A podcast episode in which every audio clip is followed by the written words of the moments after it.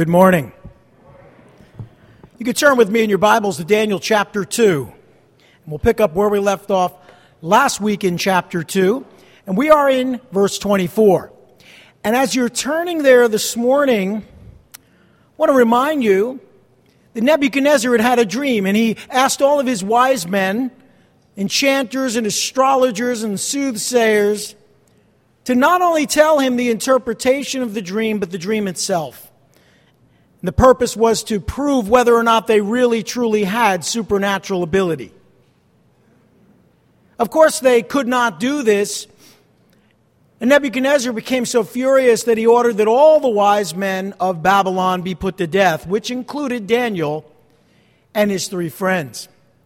So, as the death sentence has gone out, and the commander Arioch is about to put all of these men in one place and have them executed, Daniel steps up and boldly requests time to be able to receive the revelation from God to not only interpret the dream, but know what the dream was.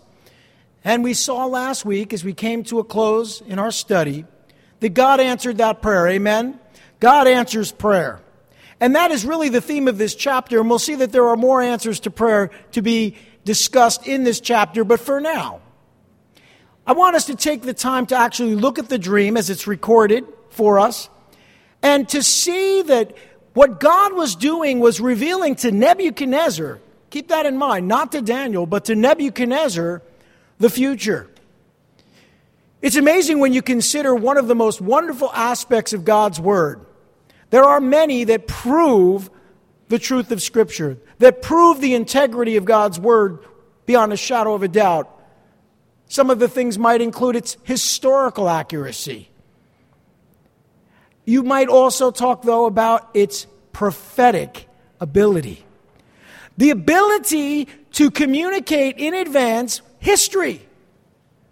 Now, we read history because it's already taken place, but to record history in advance, and so much of that happens in the book of Daniel, means that you would have already had to have seen what will happen before it happened and to be able to read at, from a book essentially that's written proclaiming what will happen as if it's happened. So imagine reading or proclaiming history in advance. That's what prophecy is. It's very important that we understand as we study prophecy that we're not given prophecy in the scriptures so that we can predict the future. Although many times prophecy does predict the future, the purpose is so that when that prophecy is fulfilled, when the things that God has said come to pass, we will know that the Word of God is true. So many people get so caught up in trying to figure out how things are going to be. They will be what they will be. But the most important thing, and I think you really can become distracted by this, the most important thing, though, instead of being concerned with and over infatuated with the future, is the present. To live in the present, to know that God can be trusted, His Word is true, and that He knows all things from the end to the beginning. He knows what will take place. And again, the theme of this book of Daniel the sovereignty of God. That God is in control of all things should give you great comfort because, like the future of Babylon and other kingdoms was predicted in advance, your future can be predicted in advance as well. Your tomorrow, your next week, your next year are all within the mind and the heart of God, and He may reveal some of that to you, but even if He doesn't, when it comes to pass, you can be sure that God is in control. Let's pray. Lord Heavenly Father, we thank you that you know all things. The beginning to the end, the end to the beginning, you know all things. You know every aspect of our life. Those things that have happened, those things that are happening, and those things that will happen are all within your heart and mind. And at times you choose to reveal these things that will happen to us through your word.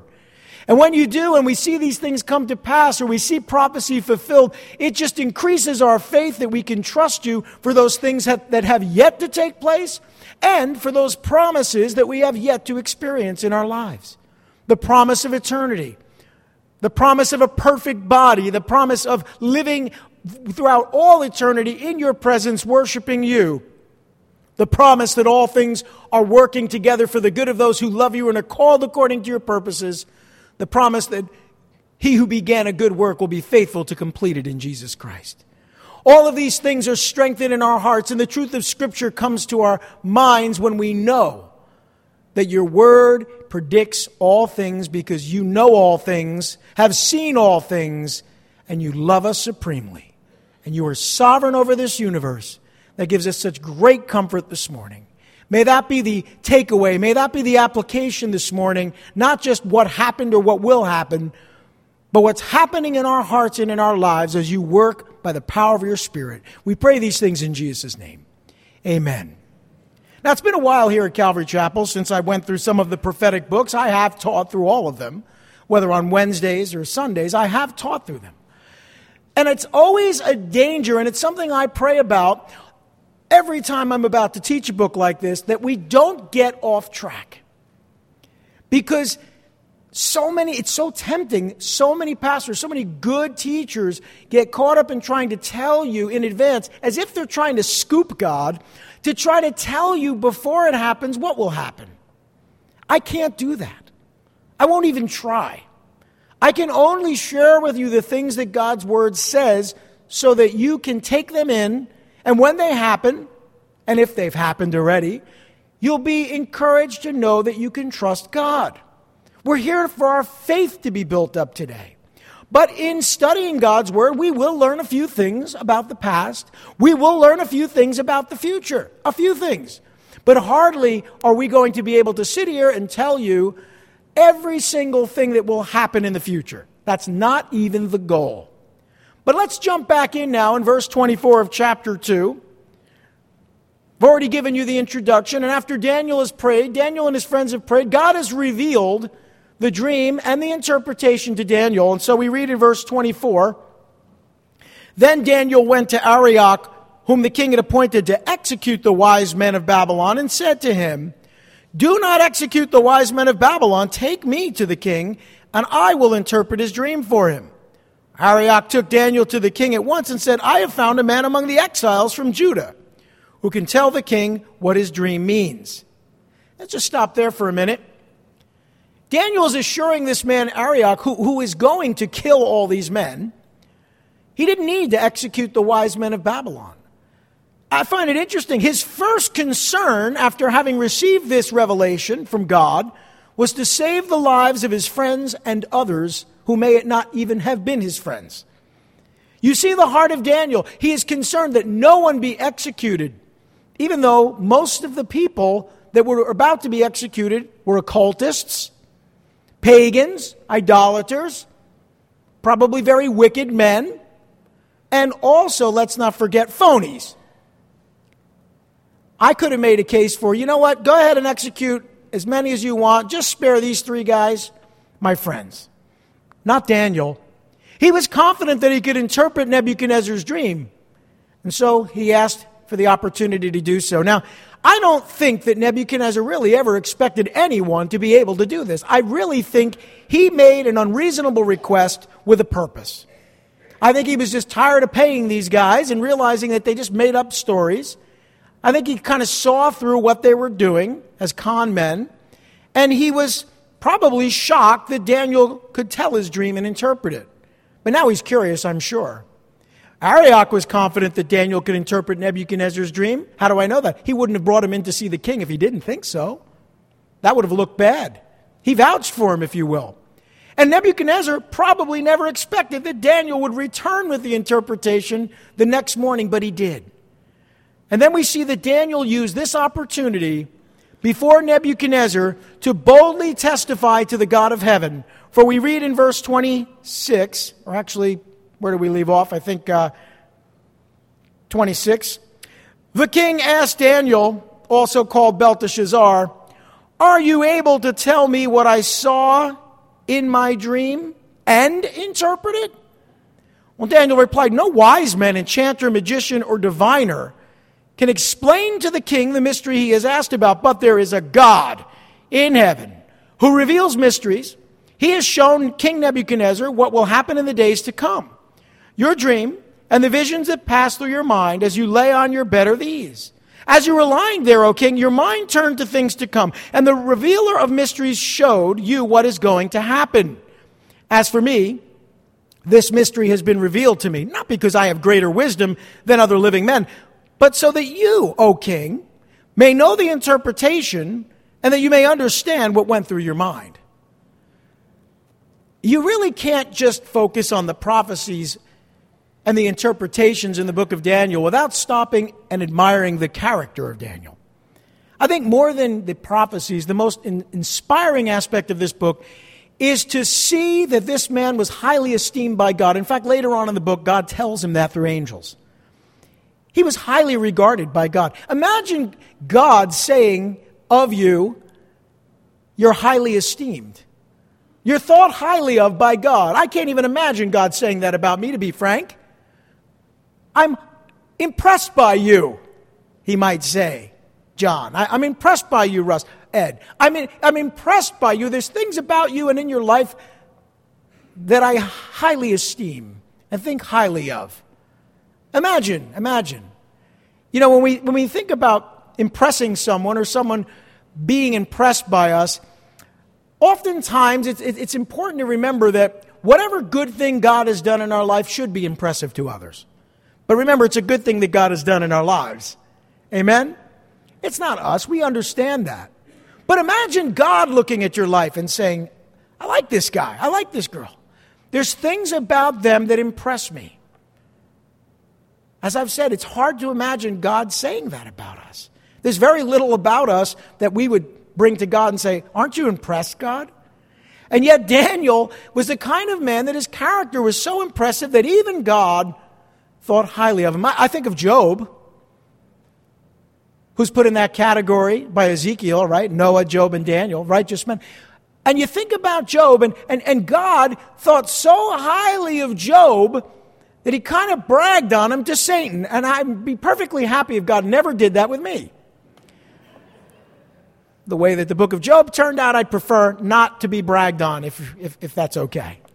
But having said that, keep in mind there are men and women in the scripture.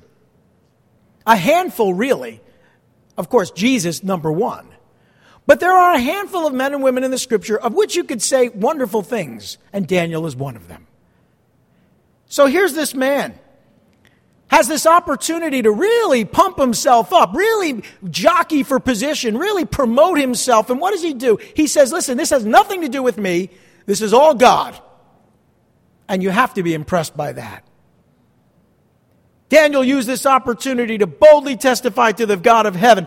He made it abundantly clear no wise man had the ability to do what Nebuchadnezzar had asked. None. None of them. He declared that only God in heaven could reveal these mysteries. And he revealed to Nebuchadnezzar that his dream was, in fact, a prophetic revelation of things to come, things that would happen in their future.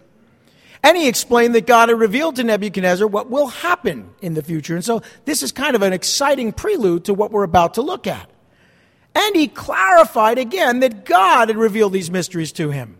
So the next time someone is impressed by a Bible study, you might want to say, To God be the glory. The next time someone is impressed by something you say, or a text you, you share, or an email you send to a brother, or, or a scripture you share, or something you share with someone at work, and they say, well, Boy, you, you're, you're so wise. The things you share show such wisdom. That is the perfect opportunity for a man or a woman of character to say, To God be all the glory. Amen? I experienced that a couple of months ago when someone at the dojo asked me a question, and the implication was, well, you're, you're wise, you're, you're, you're a person that knows a lot, you're an intelligent person. And it gave me a perfect opportunity to share Scripture and to give all the glory to God. Because I know nothing save what God has revealed to me. And you could say the same. He didn't claim to have greater wisdom than the other wise men of Babylon. If he had done that, it, everyone would have agreed. But he had been called by God to interpret the dream so that Nebuchadnezzar could understand it. You understand what he's saying? God wants to speak to you, Nebuchadnezzar. God wants to reveal something to you, O king. This is about God and you. This has nothing to do with me. This is God speaking to you. Now, when you're sharing your faith to others, and with others, you, you might want to remember that. This has nothing to do with you. You don't get a notch on your Bible every time you share the gospel and someone receives Christ. You're not a better Christian when someone responds to the gospel message. You're not a better Bible teacher when people come up to you afterwards and say, Oh, what a wonderful study, Pastor. You're just faithful. God is the revealer of mysteries. God has business with others. And He wants to use you to speak to them. And so we pick it up in verse 31. Let's read just verses 31 through 35, very self explanatory, and then we'll go to the interpretation. Daniel goes ahead and reveals the dream. He says, You looked, O king, and there before you stood a large statue, an enormous, dazzling statue, awesome in appearance. The head of the statue was made of pure gold, its chest and arms of silver, its belly and thighs of bronze, its legs of iron, its feet, partly of iron and partly of baked clay. While you were watching, a rock was cut out, not by human hands. It struck the statue on its feet of iron and clay and smashed them. And then the iron, the clay, the bronze, the silver, and the gold were broken to pieces at the same time and became like chaff on a threshing floor in the summer. The wind swept them away without leaving a trace, but the rock that struck the statue became a huge mountain and filled the whole earth. Now, I have to be honest, if I were living in Daniel's day and I had received that dream like Nebuchadnezzar or Daniel, who also received the dream, I certainly would not have had a clue as to what it meant. Why would God do that? Why would God give a revelation that is difficult to interpret? Well, let's think about the parables for a minute. Jesus taught in parables, and we're told why. So that the truth of a parable could be revealed to those that were seeking truth, but hidden from those that were not. Why is God enigmatic? Why doesn't God just show up on the 11 o'clock news or the 6 o'clock news and, and just let everybody know the truth in, in an indisputable way? Why doesn't God just reveal himself so boldly and so clearly that even the most progressive, liberal person who hates and despises God can't deny that he exists? See, you and I would like that, wouldn't you? I would like that. I would love that, actually. Even CNN would have to say something about it. MSNBC couldn't hide it. You'd have to acknowledge it had happened. Imagine that in the media. You see, that won't happen because God is not interested in casting those pearls to swine.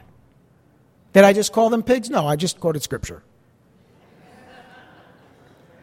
So, what I'm trying to say is that God will reveal truth to the heart that's open to it and hide it, even obscure it from the heart that is wicked and rejects Christ. So when you share your faith with someone and they can't see the truth of it, you have to walk away. You have to do as Jesus said to his apostles. You have to sort of brush the sand off your sandals, the dirt off your shoes, and walk away and say, I cannot reveal truth to the heart of someone that denies it. Perhaps you felt like a failure because your children don't want to know the truth or refuse to see it. Maybe you've looked at your boss or your person, your person that you're working with and, and you've said, you know, I've shared the gospel, I've lived the gospel, I've done everything I can, and yet this person just can't see it. I have felt like that at times. It is not our job, it is God's job. It is the Holy Spirit that reveals truth to the heart that's open to it. Amen? But we need to just share the truth. God had business with Nebuchadnezzar. Most of the rest of this book is about God's business with Nebuchadnezzar, at least the first half of this book. So you have to understand, you need to acknowledge that God reveals truth to the heart, not you. You simply convey the message. And that's what Daniel had done without getting into the, the, the dream just yet, I, I just want to point out this was a confusing vision. It required interpretation, and I can see that God wanted Daniel to interpret it, so he orchestrated the circumstances. He spoke to Nebuchadnezzar, but not clearly, not so clearly that he didn't need help, and the help came from a man who would influence Nebuchadnezzar's life throughout the rest of his life and ultimately bring him to faith. Now, God did that work through Daniel. But this is the beginning maybe not even the very beginning, but certainly the beginning of a work of God's Spirit, and Daniel is at the center of it, and he's trusting that God will do the work. Do you trust that God will do the work? Say amen. God does the work.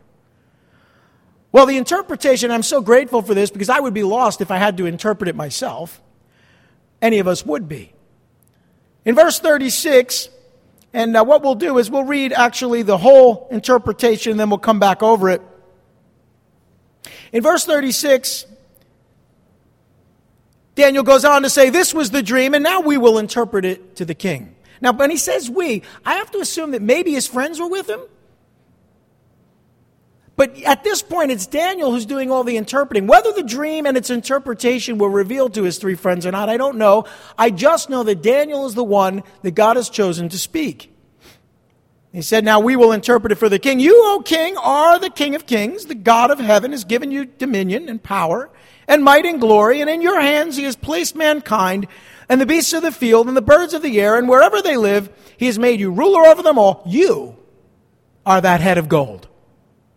After you, another kingdom will rise, inferior to yours. Next, a third kingdom, one of bronze, will rule over the whole earth. And finally, there will be a fourth kingdom, strong as iron, for iron breaks and smashes everything. And as iron breaks things to pieces, so it will crush and break all the others. And just as you saw that the feet and the toes are partly of baked clay and partly of iron, so this will be a divided kingdom. Yet it will have some of the strength of iron in it. Even as you saw iron mixed with clay. As the toes were partly iron and partly clay, so this kingdom will be partly strong and partly brittle.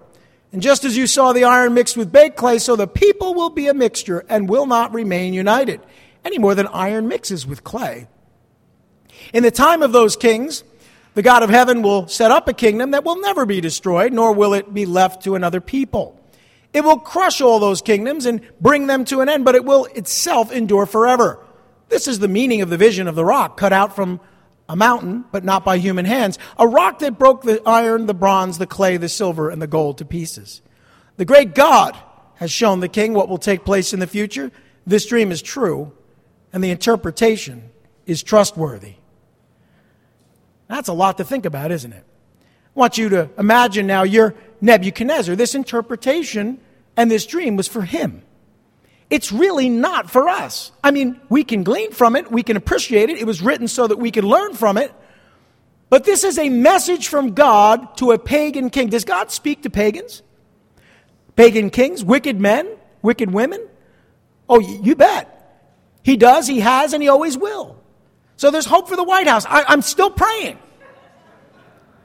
God speaks to wickedness in high places and he'll do whatever's necessary to communicate both his love and his will, even to those that reject it. Amen? Amen. And imagine if Daniel had a, sort of copped an attitude about it. He said, Well, I'm not going to share this interpretation. I want this guy to die and go to hell. I don't want anything good happening to this guy. I, I want terrible things to happen to this man. I was dragged from my family, from my home brought to a place I didn't want to be, a place of idolatry. I'm essentially in prison. My life is over. This isn't the life I plan. I'm bitter. I have PTSD. I want justice. I'm a victim. What if that was Daniel's heart? Of course it isn't. But what if it was? Would Daniel have been able to be used by God? You see, our victim culture prevents people from being used. It also prevents people from getting out of their own way. You're a victim. We're all victims of sin. Sin has wreaked havoc in my life, your life, our lives. Let's face it, let's be honest. Other people's sin has damaged us. Our own sin has damaged us. So what? Oh, how insensitive. God is love. You're supposed to be sympathetic. I am sympathetic. But get over it. You have to get to a place where you realize we're all damaged goods. Whether you're in recovery or you grew up in a horrible home or no home at all. In Daniel's case, as a young man, he was traumatized. And yet, here's a man that God says, hmm, You're greatly esteemed. You simply have no excuse. I have no excuse. We have no excuse for not serving God. Don't tell me things have just been too tough. Oh, Pastor, you don't understand. I do understand. We've all been traumatized. But this man, when he speaks to Nebuchadnezzar, doesn't sound like he's, he's speaking to someone who's a pagan idolater. In fact, it sounds to me like he really wants Nebuchadnezzar to hear the truth and receive it. He doesn't say anything to him that is flattering, but at the same time, he's encouraging. Think about that. And, and I want you to think of others like Nehemiah and Joseph, who God used in high places in government to reach men and women, or Esther who found herself in the Persian palace. These opportunities, when we find ourselves in these places, you have to understand your love for the pagan, your love for the idolater, the wicked person, is what God will use to reach them with the truth. If you don't love them, just go home and don't bother. Because you're not going to do any good. In fact, you'll probably do a lot of harm. How many times have we heard a gospel presentation without love? As if you could do that. It sounds something like this Jesus died on the cross for your sins, He rose again on the third day, and if you don't believe it, you're going to hell. Where's the love in that? I'm not saying that's not true. I'm just saying, where is the love? Like a song, right? Where's the love? You know, I, I feel so strongly about this that I don't even care about the prophecy. What I care about is that Daniel cared about Nebuchadnezzar. It's obvious, not just in this chapter, but in the following chapters as well. Who do you care about? I know you care about your family. I know you care about your loved ones. You care about those Nebuchadnezzars in your life that aren't even close to salvation, but need to hear the truth.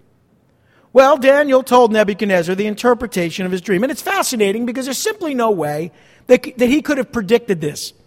There's simply no way. Uh, critics of the Bible almost unanimously come to this conclusion.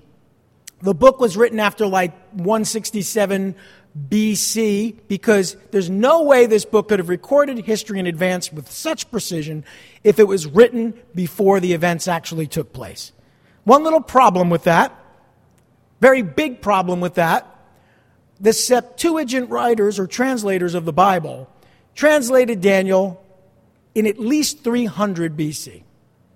So what are you going to say? Well, all the stuff that, if you say that it was written that late, and it wasn't, it was written much earlier, but if you say it was written that late, you can make a case for some of the things being written afterward, but not all of them. So, so okay, so he's only 50% accurate? Here's the truth. He wrote all of this way before it happened. He wrote it exactly when the Bible says he wrote it.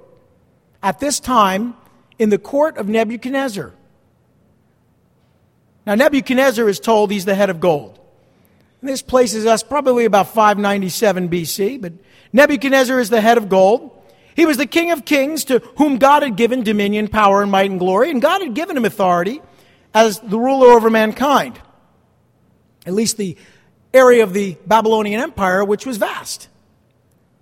It extended over the known world at that time. He also had dominion over the beasts of the field, the birds of the air. That is to say, he was completely in control of his empire. He didn't share power, he had it all. This was certainly true of Nebuchadnezzar's Babylon. And when we talk about prophecy, you'll hear a term called the times of the Gentiles. This is the beginning of the times of the Gentiles. And they continue right up into the Lord's return. It basically means that God is working among the Gentiles, but he's still working through the lives of his people, Israel. Before this, the Gentiles were sort of an afterthought. They were just sort of mentioned, but now the Gentiles are at the center of God's work and will in the world. And we're still in that time period. It's not to say God isn't working in Israel. It's just that the Gentiles and the Gentile world is at the center of God's plan for now. For now. Well, there's a kingdom that was predicted. Now, it wasn't hard to interpret. Well, maybe it was, but to interpret the first part of this vision, the head of gold, well, not so difficult because Babylon already existed. But here's where it becomes impossible, apart from God's divine revelation. He goes on to say a kingdom that's inferior to Babylon is represented by the chest and the arms of silver. And this, of course, we know because of history, represents Medo Persia, the Medo Persian Empire. We'll talk more about this empire as we go through the book of Daniel. It emerged at around 539 BC when they conquered Babylon. That hasn't happened yet. That's still future at the time that Nebuchadnezzar received this dream. And this was, of course, true of Medo Persia. And Daniel actually lived to see this come to pass. Uh, Nebuchadnezzar did not, but Daniel did. He was still alive in 539 BC. We'll see that when we get to chapter 5. He was there when Persia conquered Babylon. But he couldn't have known this apart from God's revelation. And then we're told that a kingdom will rule over the whole earth, and that kingdom is represented by the belly and the thighs of bronze. Now, this represents Greece. History tells us it represents Greece, which emerged around 332 BC as an empire. It had been around longer than that, but around this time, the Greek Empire emerged. And what we do know is that everything that Daniel says here and, other, and in other portions of Scripture in the book of Daniel is certainly true of Greece. Uh, Greece. It, it, it's true that Alexander the Great was its conquering founder, and we'll talk more about Alexander the Great in chapter 8. But then he tells more about another kingdom, and really, the other kingdoms are mentioned Medo Persia and Greece, which emerged on the world scene history tells us, when they did. They're talked about here, but just briefly, the real issue, the real purpose of this vision is to reveal the fourth kingdom. And the fourth kingdom has two phases. You see, that kingdom which will rule over the whole earth is Greece, but the kingdom that's as strong as iron and represented by the legs of iron is the Roman Empire, which didn't emerge on the scene until about 65 to 63 BC.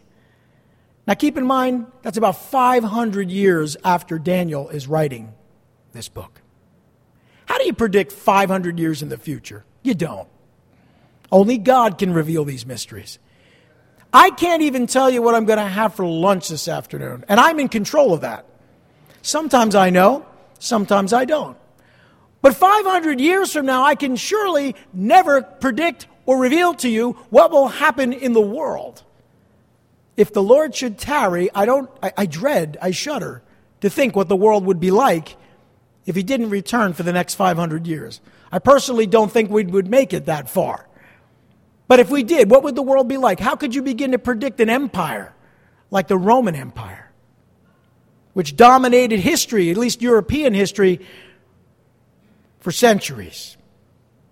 Well, all that Daniel said is certainly true of Roman. And Daniel's description in verse 40 of the smashing and the crushing was certainly true of all of Rome's conquests. And the beauty of this is that we have secular history to testify not only to the kingdoms of Babylon, Medo Persia, and Greece, but even more history written about the Roman Empire. So, how do you dispute that?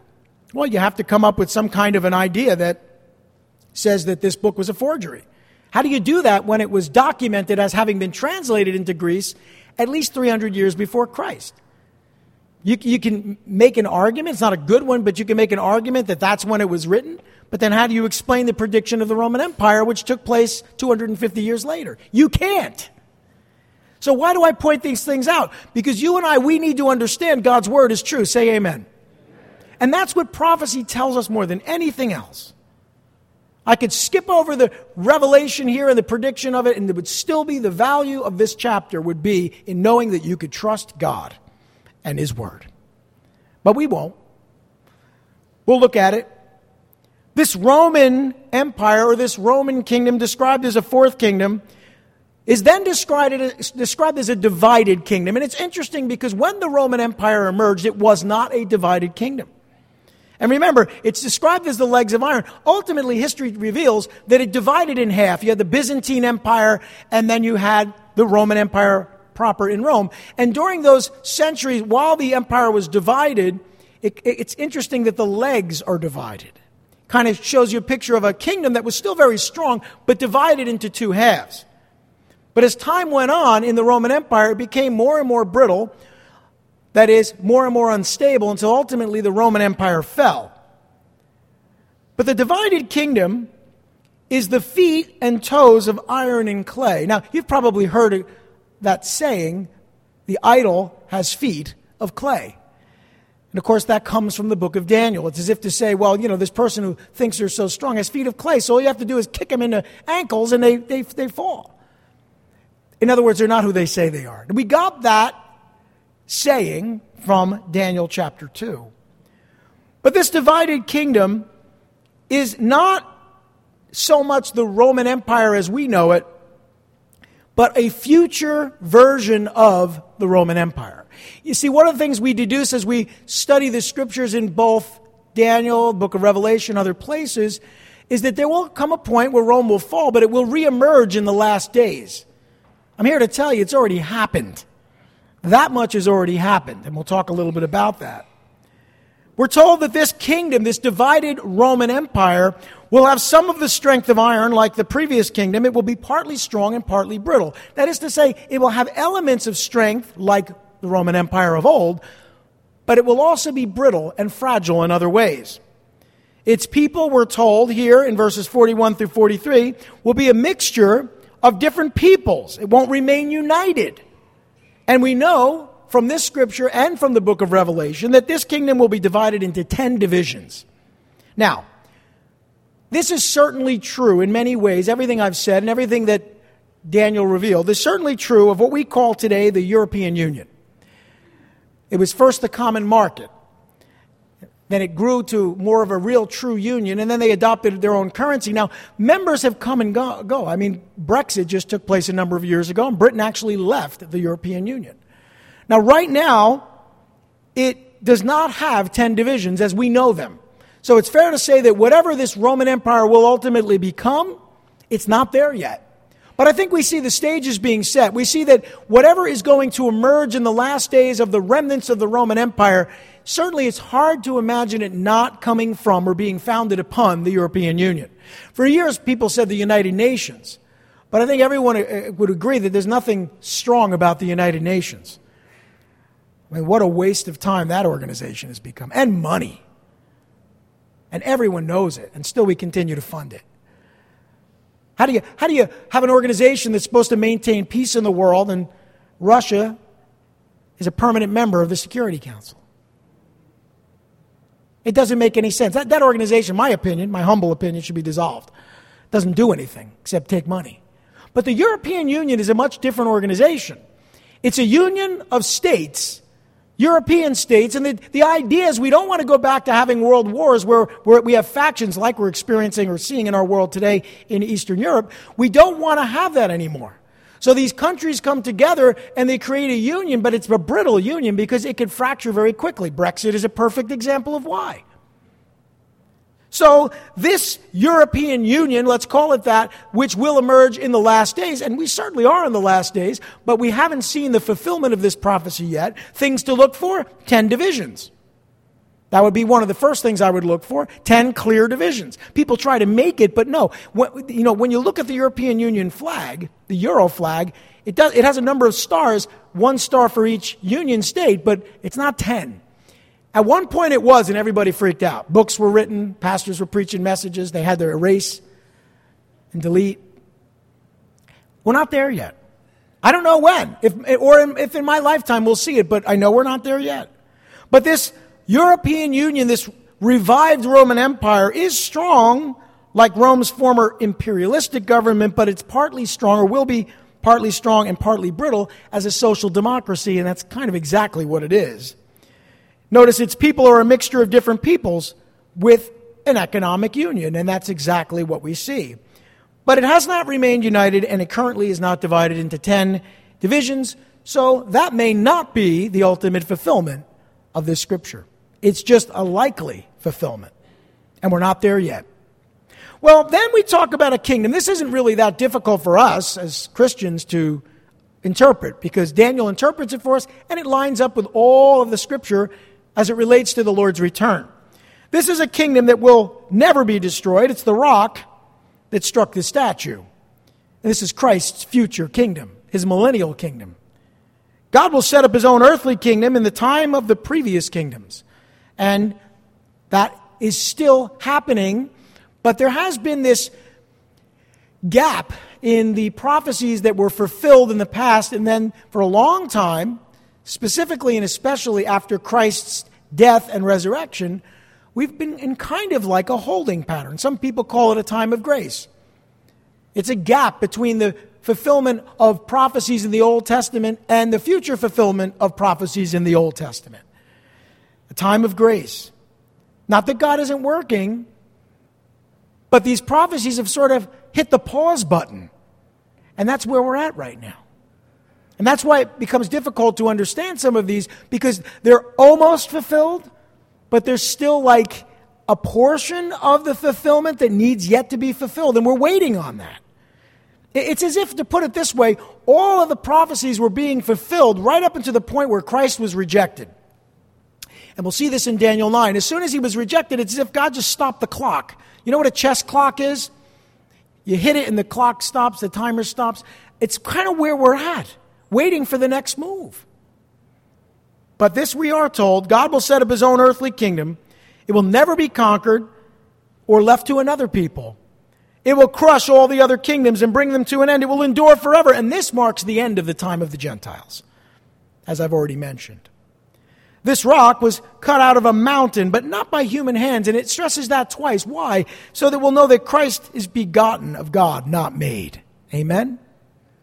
Speaks of his divinity, the incarnate Son of God. But God will surely destroy all of the world powers and establish his millennial kingdom on earth, just not yet. But I have to say with John, even so, Lord Jesus, come quickly. Amen? So, what are we looking for? Well, let's stop and forget what are we looking for. Why are we looking for? Why are we looking for? Why are we looking for Christ to come again? To set up his kingdom. How it happens and all of the things that take place leading up to that are incidental to me. The blessed hope is of his appearing, not Satan's appearing. The blessed hope isn't in predicting the troubles that will come upon the earth before Christ comes.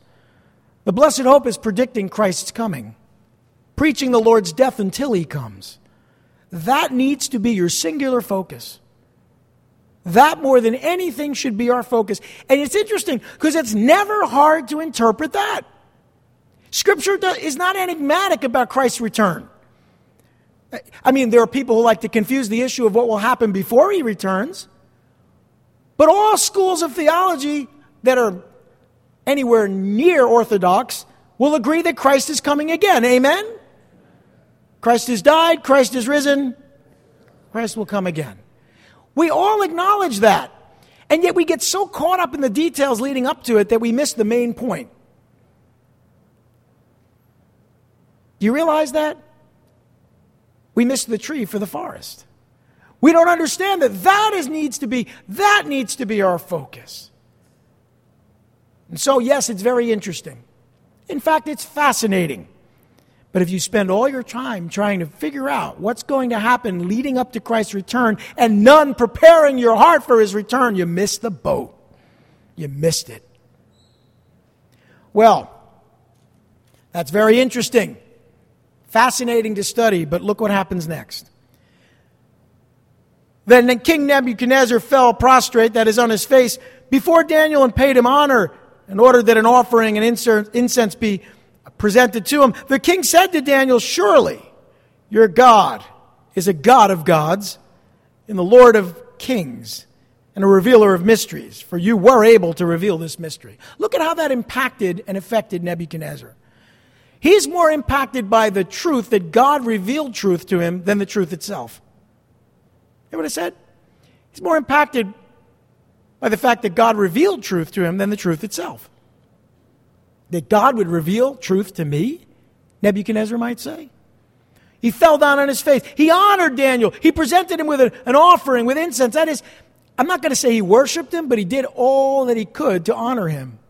He acknowledged that Daniel's God, that is Jehovah God, is a God of gods. Now we know there are no other gods, but Nebuchadnezzar didn't understand that yet. So he calls him a God of gods, a Lord of kings, and a revealer of mysteries. And in his mind, that's a good description. He's beginning to be affected by God's truth. He has a very limited understanding of the God of heaven, but he hadn't decided to serve him just yet. We'll see when we get to chapter 4, that changes. It took a breaking for that man to give his heart to God. You know that Nebuchadnezzar actually wrote Daniel chapter 4? It's just inserted, copy and paste by Daniel. Well, Nebuchadnezzar then, we see, appointed Daniel to a high position. Look what it says in verses 48 and 49. Then the king placed Daniel in a high position and lavished many gifts on him. He made him ruler over the entire province of Babylon and placed him in charge of all its wise men. Moreover, at Daniel's request, the king appointed Shadrach, Meshach, and Abednego administrators over the province of Babylon, while Daniel himself remained at the royal court. As we close, I want you to recognize that while Nebuchadnezzar lavished many gifts and made him the ruler over the entire province of Babylon, there was a point, there was a purpose in God doing this, allowing this. Nebuchadnezzar placed him in charge of all the wise men of Babylon, called him the Rabmag, the chief of the Magi, which come up later on in the New Testament when the wise men or Magi come to Israel to see the Christ, the child that was born Messiah. Where do you think they got that intel from? The Rabmag himself, the chief of the Magi. Well, Nebuchadnezzar appointed Daniel's friends as administrators over the province of Babylon at his request, of course, and Daniel remained at royal court as the chief administrator. Now, we, we started the, this chapter talking about an answer to prayer. It's the theme of this chapter. And yet, so many people focus on the prophecy, but you know something? God's purpose in all of their trials was to promote these four men to these positions of power within Babylon. Their exile to Babylon brought them to the place that God had called them to be. Not a pleasant experience. In fact, their death sentence gave them an opportunity to pray to God and for Him to answer them. The revelation of the dream and its interpretation brought Daniel to the position that God had called him to. This was God's doing. And so the Jewish people now had a powerful advocate to care for and protect them during their captivity. Brothers and sisters, that was the real answer to prayer. God is always working on behalf of his people. Say amen. Lord Heavenly Father, we thank you because we can trust you with our lives, knowing that you know the future. You know our past. You're working in our present. And we need not doubt in any way, shape, or form that you are sovereign. But Lord, help us to see that you have a purpose in our trials. Help us to see that in the tribulations and difficulties of our life, even the trauma, the hurt, the pain, that you desire to work. And not just on our behalf, but to bless your people and to reach pagans, idolaters, and wicked men and women with the truth. Help us to get our eyes off of ourselves, put them on you, that we might feel empowered and encouraged to share the truth that you did come and die on the cross for our sins. That Jesus rose again on the third day, ascended into heaven, where he ever lives to make intercession on our behalf.